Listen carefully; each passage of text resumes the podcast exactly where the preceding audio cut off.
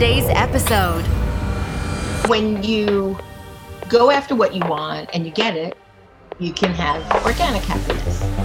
When you go after what you want and you don't get it, you can have synthetic happiness. But when you don't go after what you want and you just are paralyzed by it.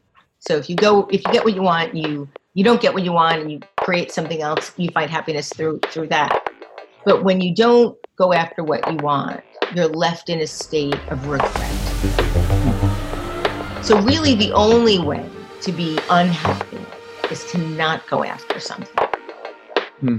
You go after it and you're successful, yay! You go after it, you're unsuccessful, you regroup and figure something else out. You're not going to die of heartbreak, is basically what I'm trying to say.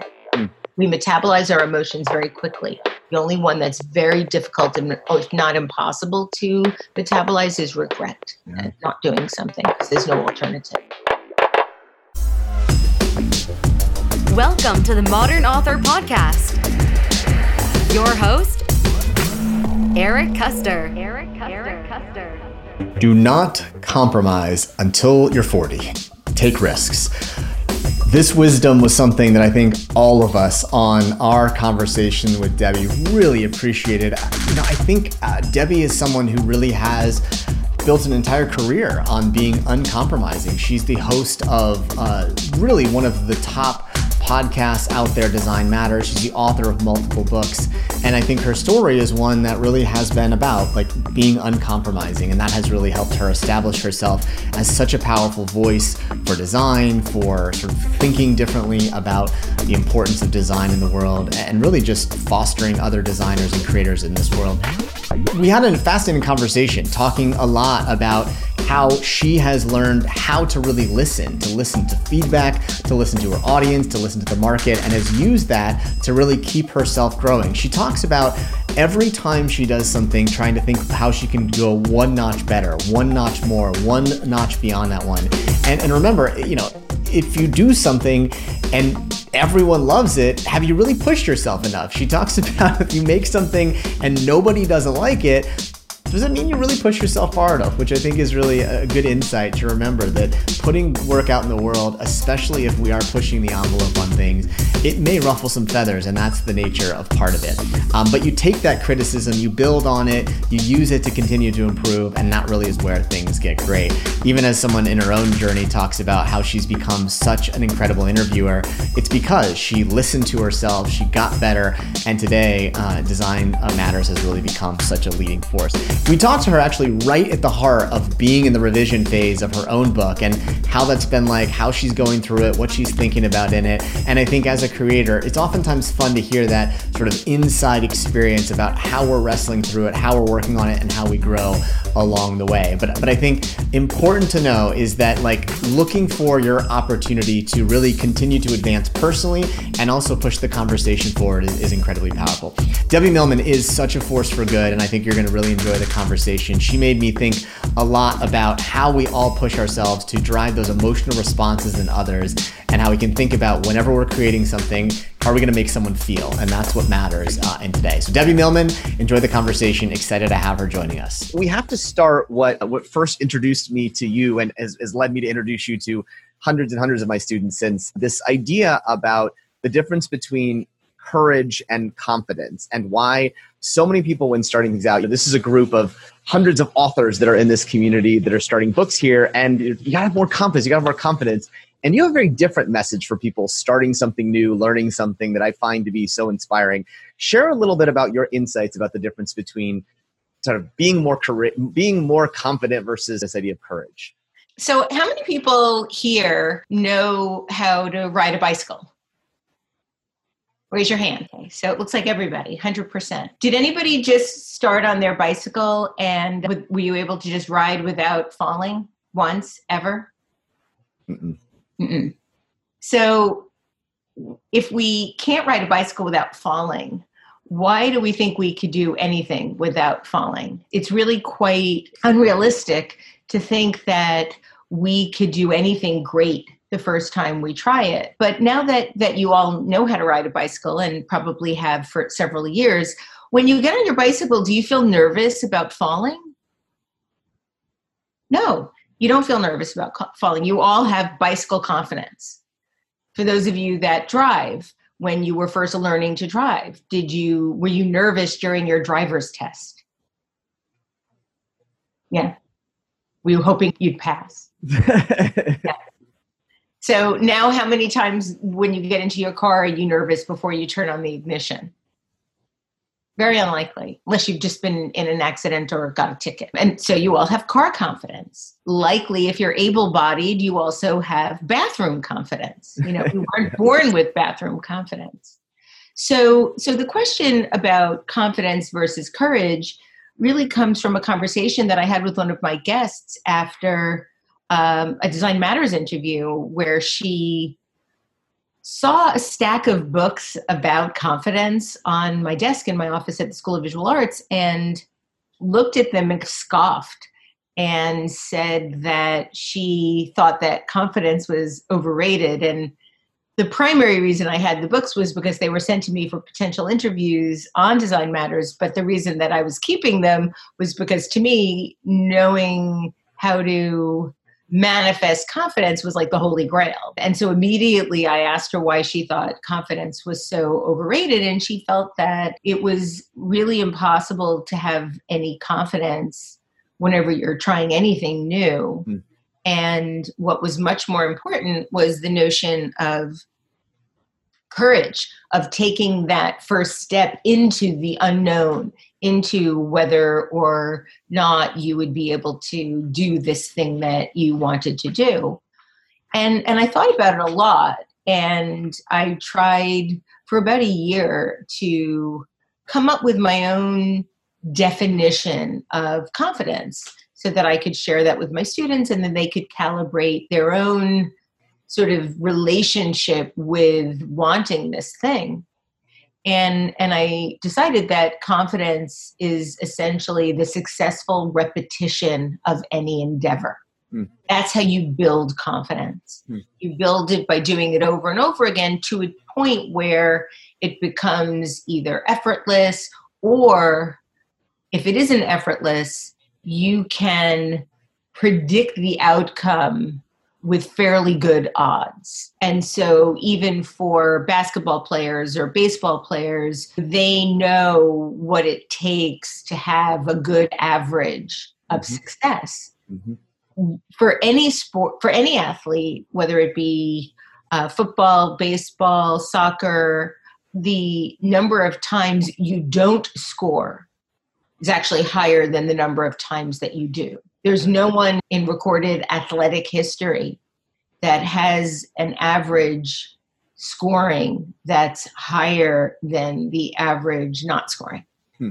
So the pressure that we put on ourselves to do something with confidence when we haven't built up a history of success at having already done it is just something that is unrealistic and the pressure that we put on ourselves to do that could be really damaging in your effort to try to do something that you haven't done before mm-hmm. Mm-hmm.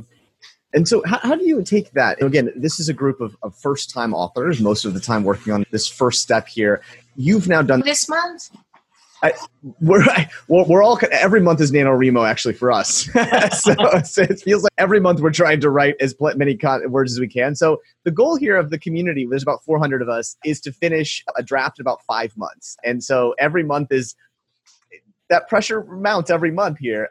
So how do you in your own life in your own your own journey as an author and a creator how do you move past that first step because i think it's the right thing here that courage to try something to do it that then compounds how do you move past those moments of stuckedness or fear or doubt that kind of creeps in when you start anything? I'm reading, I'm interviewing Seth Godin tomorrow, and I'm reading his new book called The Practice, mm-hmm. which is, it has a kind of unusual subtitle because it feels very old school. It's called The Practice, colon, shipping creative work. Mm-hmm. But what he means by shipping is actually sharing.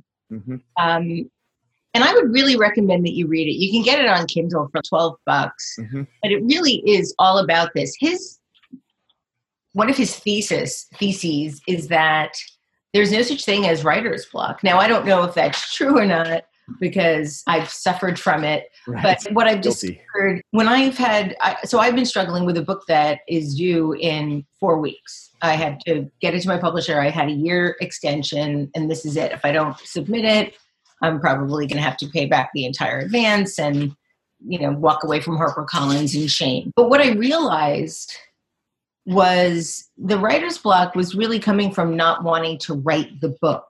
Hmm.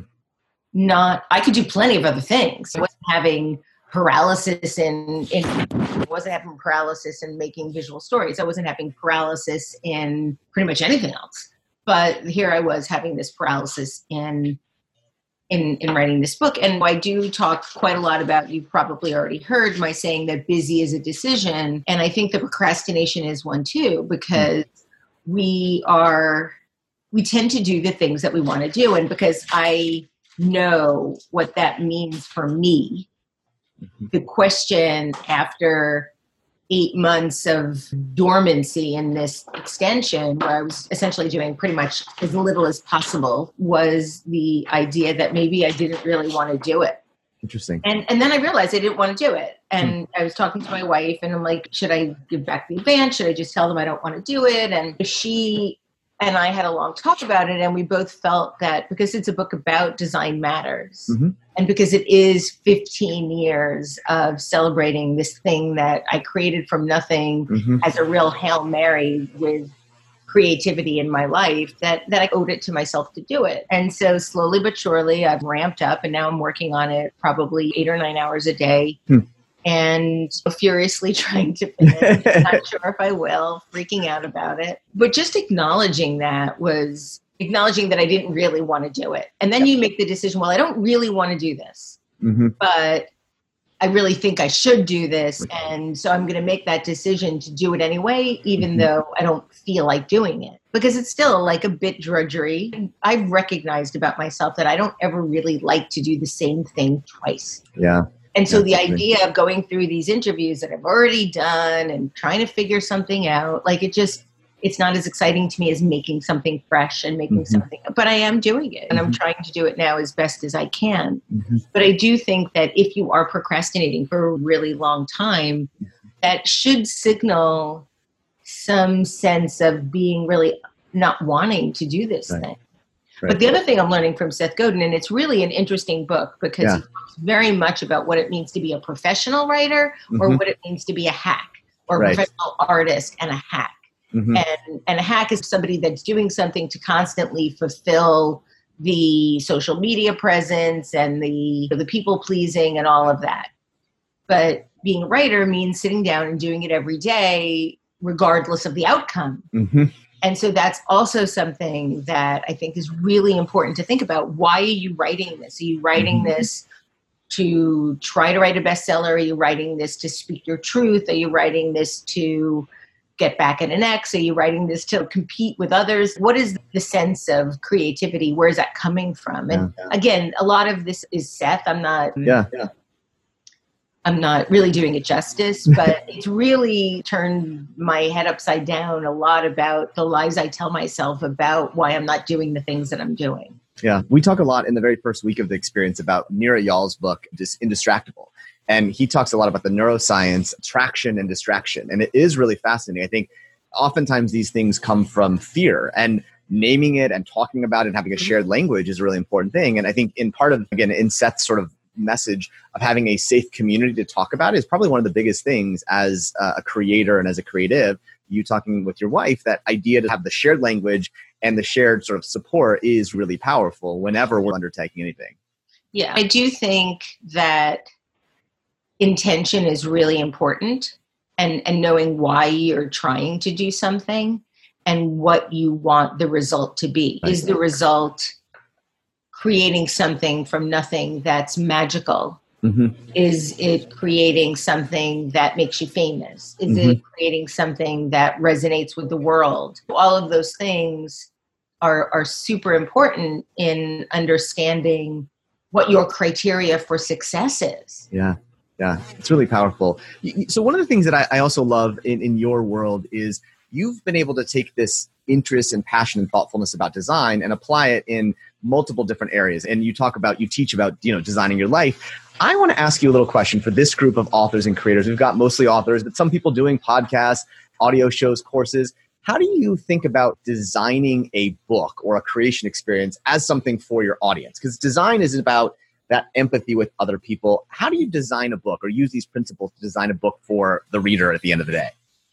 Well that's a great question. And I would love to be able to give you a good answer, but I've done so I've done three very different kinds of books. The books that that I've created. So I've done two textbooks. Hmm. So uh, Brand Think Essential Principles of Graphic Design mm-hmm. and Brand Bible. Those are mm-hmm. really books for students mm-hmm. to help teach them and those books were those were bears. Those really were bears to do. I did a lot of interviews. I had to get a lot of photographs, a lot of permissions. You end up being, you feel like you're end up, ending up being an administrator as opposed. So it, I book, probably won't. Hard, I don't know I would sign up to do another one quite like that again. Yeah. But it's nice to have done them. Mm-hmm. And then I've done two books of interviews that have extended the ethos of design matters. Mm-hmm. One, how to think like a great graphic designer, which mm-hmm. is a cheeky title because there's no one way to think and brand thinking and other noble pursuits. Mm-hmm. And aside from Bill Moggridge, who passed away, all of the interviews in brand thinking were specifically done to be included in a book. They were mm-hmm. not for the podcast. Mm-hmm. Um, and I learned that because in creating How to Think Like a Great Graphic Designer, it was my first book. I didn't know what I was doing. I'd gotten some advice from various people. And what I realized was um, that it would be easier to just send emails out to people and questions that way. And then when I and but I was also doing some interviews in person, mm-hmm. and the interviews in person were much better, much mm-hmm. much more intimate. Mm-hmm. Feel the emails were terrible, and, and for the most part, other than maybe one or two people that I was really intimidated at that time in my life to actually really request a meeting with, I, I asked everybody that I had done email interviews with if I could redo them as interviews in person.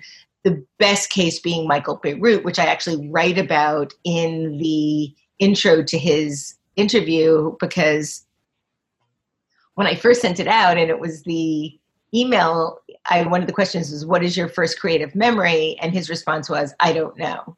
Where if I was in person, come up with something. Yeah, you know? try. Give me something. And, and, then other, do you have a favorite typeface or something? And the answers were no and mm-hmm. yes, mm-hmm. and they were monosyllabic. And I was like, I can't use this. Right. And so right. then I ended up writing him back and saying, Hey, Michael, you know, can we do this in person? This isn't quite the kind of juicy detail I was hoping for. And then we ended up meeting, and then over over breakfast one morning he revealed so much about himself that my editor was unsure about how he would feel if this really was indeed published in the book. He talked about his OCD and he talked about all kinds of crazy stuff, but not crazy in a bad way, just crazy in a human way, yeah, but vulnerable. But definitely right. super vulnerable and super, super human. Mm-hmm. And I wrote him and I said, My editor is not sure about this. Are you sure you want this out there for mm-hmm. the world.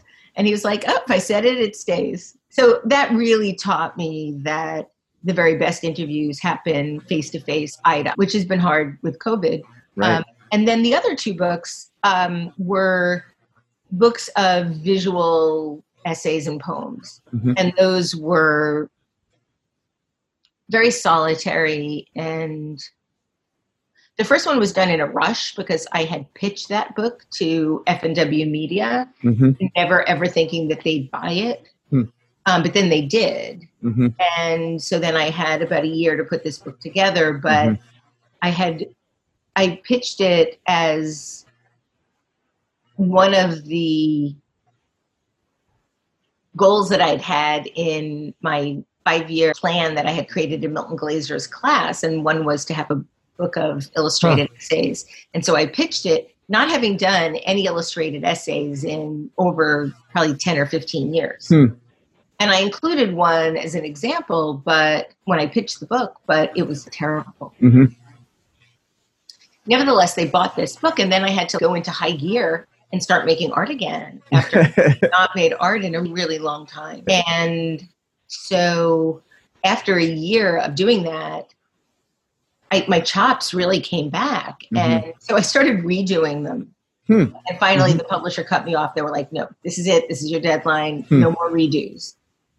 But then I was so worried about losing my chops that I volunteered because F&W at the time also owned print magazine. I offered them a free column Hmm. that I would do every month, which would be another visual essay. Oh, that's cool. And mostly I did that because I wanted to force myself to do one every month. Hmm. And I did. Once I give myself a goal, I'm very determined Mhm. to keep it. Hmm. And at the end of about three years, the publisher of F&W came back to me and said, some of these essays really should be in a book. Huh. So, so pick, maybe we should make one. And so that became my second book. So essentially that book was done before I started it Hmm. because all I had to do were like the table of contents and the intro and Right. the end papers and one new poem, greatest hits plus one. So they were very different than what I'm doing now. And Right. and having doing a book like I'm doing now is it's a monster, it really Hmm. is. Because it's a it's a history of the podcast from 2005 Wow. I have all this like low res ephemera, which is good. hmm I have hundreds and hundreds of, of interviews that I've had to edit, and now I have to condense, and now I have to organize, and everything is transcribed, thank God. I've picked the photos that I want to use, some of which I own, some of which I have to get permissions for, which is another Mhm. nightmare. And I just hired Paul, the great book designer, to Mhm. design the book. And, and he's going to help me shape it. So, Sure. you know, to answer your question, this is one where I really need a lot. It, this is a village. This one needs a village. Yeah, yeah. I think that's a lot of what any people oftentimes think of the creator as the solitary person. And yet I, I do think so much of this is that village effect behind it. How do you deal with, you've been very open with some of the early feedback on some of your work that how getting negative feedback can throw you off. And I think for this community of people who are creating things and may get that negative feedback, how do you push through critiques, critical feedback, and things like that to continue that creation? Because you're right. Once you've got confidence or that courage, then you got to keep creating to build confidence. How do you push through negative feedback?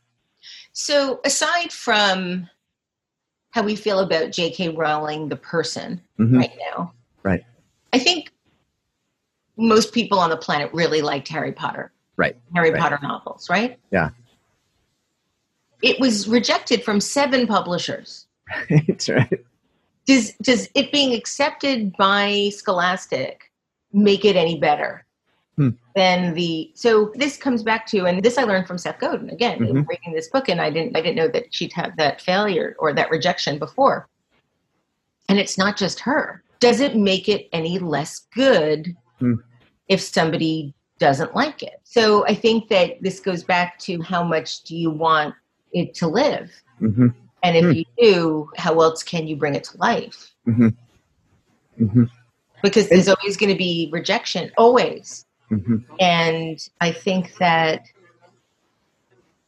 we should expect to be rejected.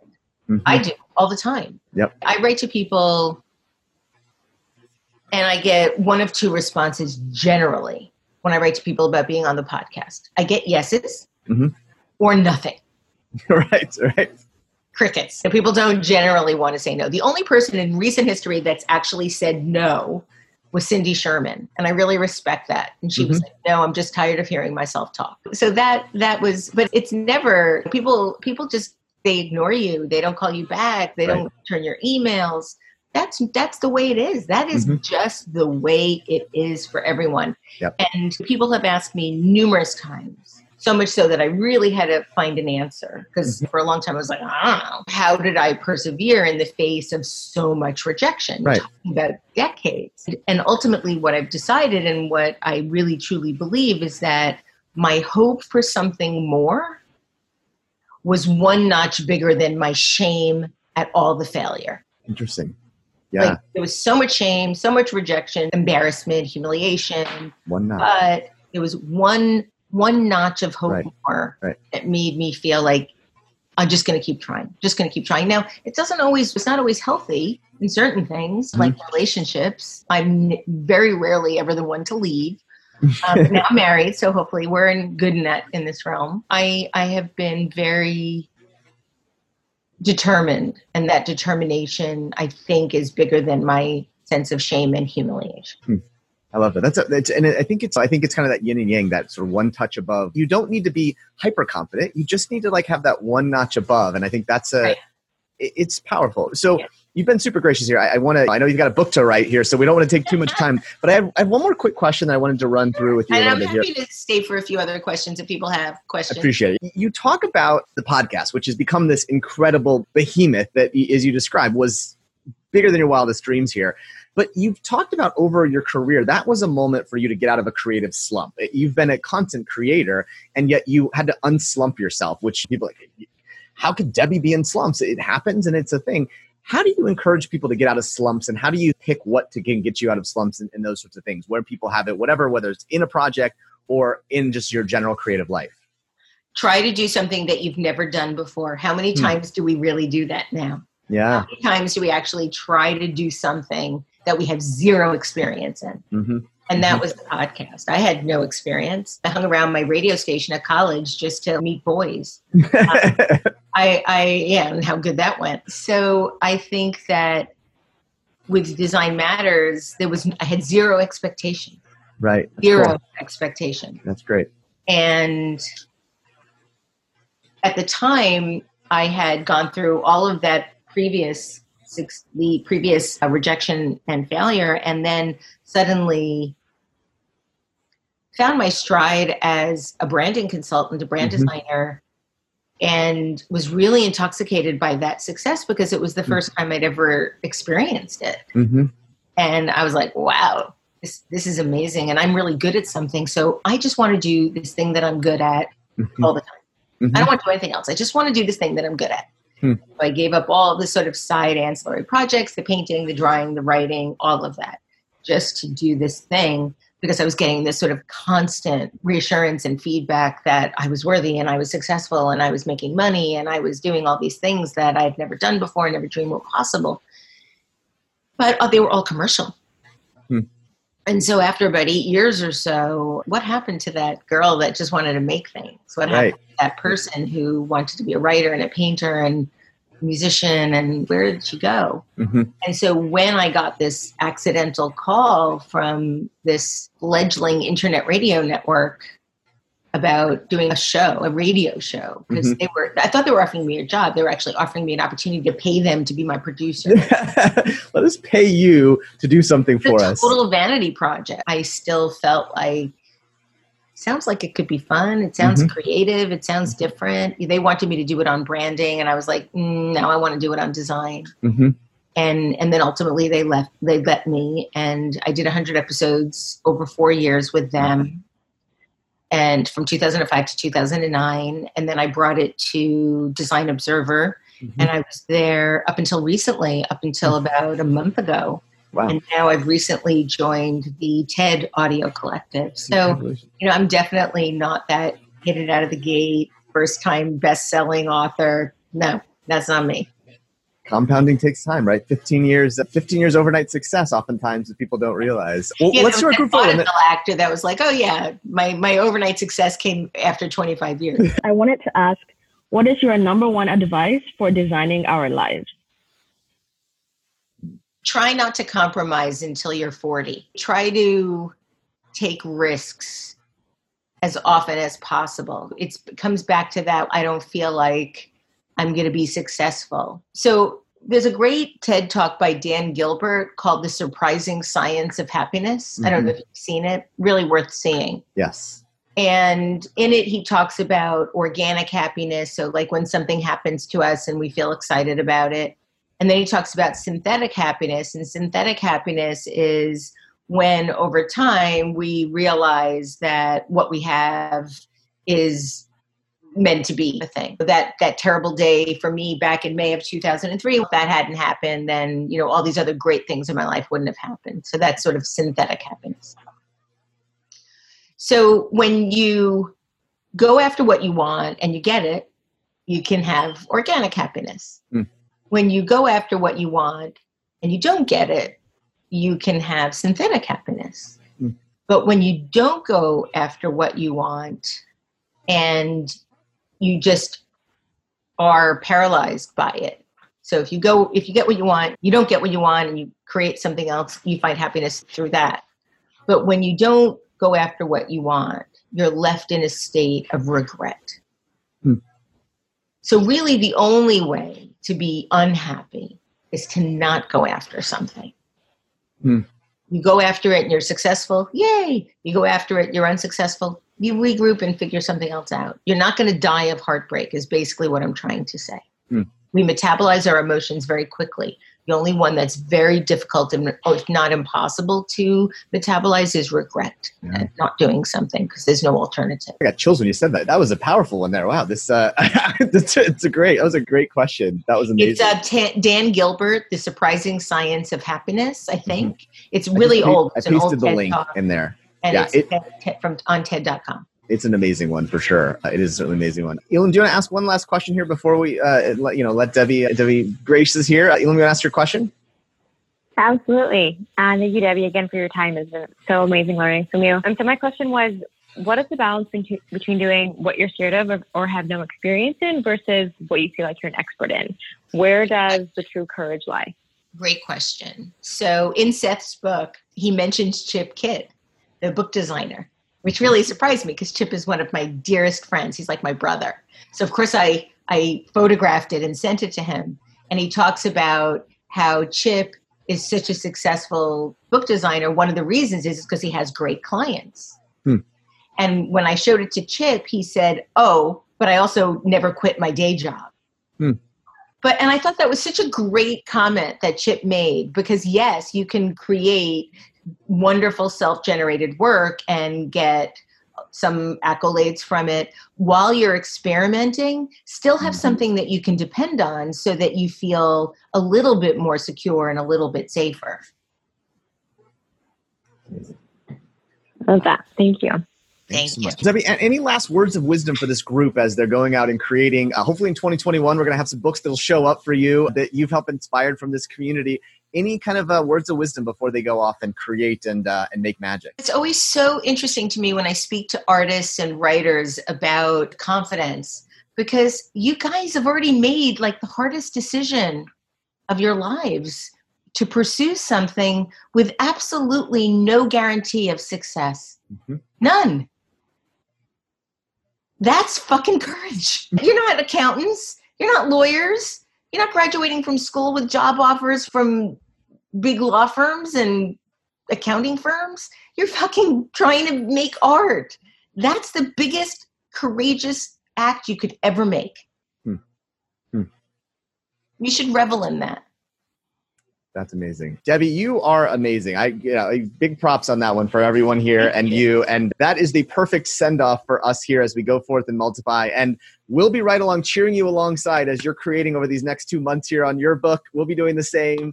And uh, again, thank you so much for all that you do.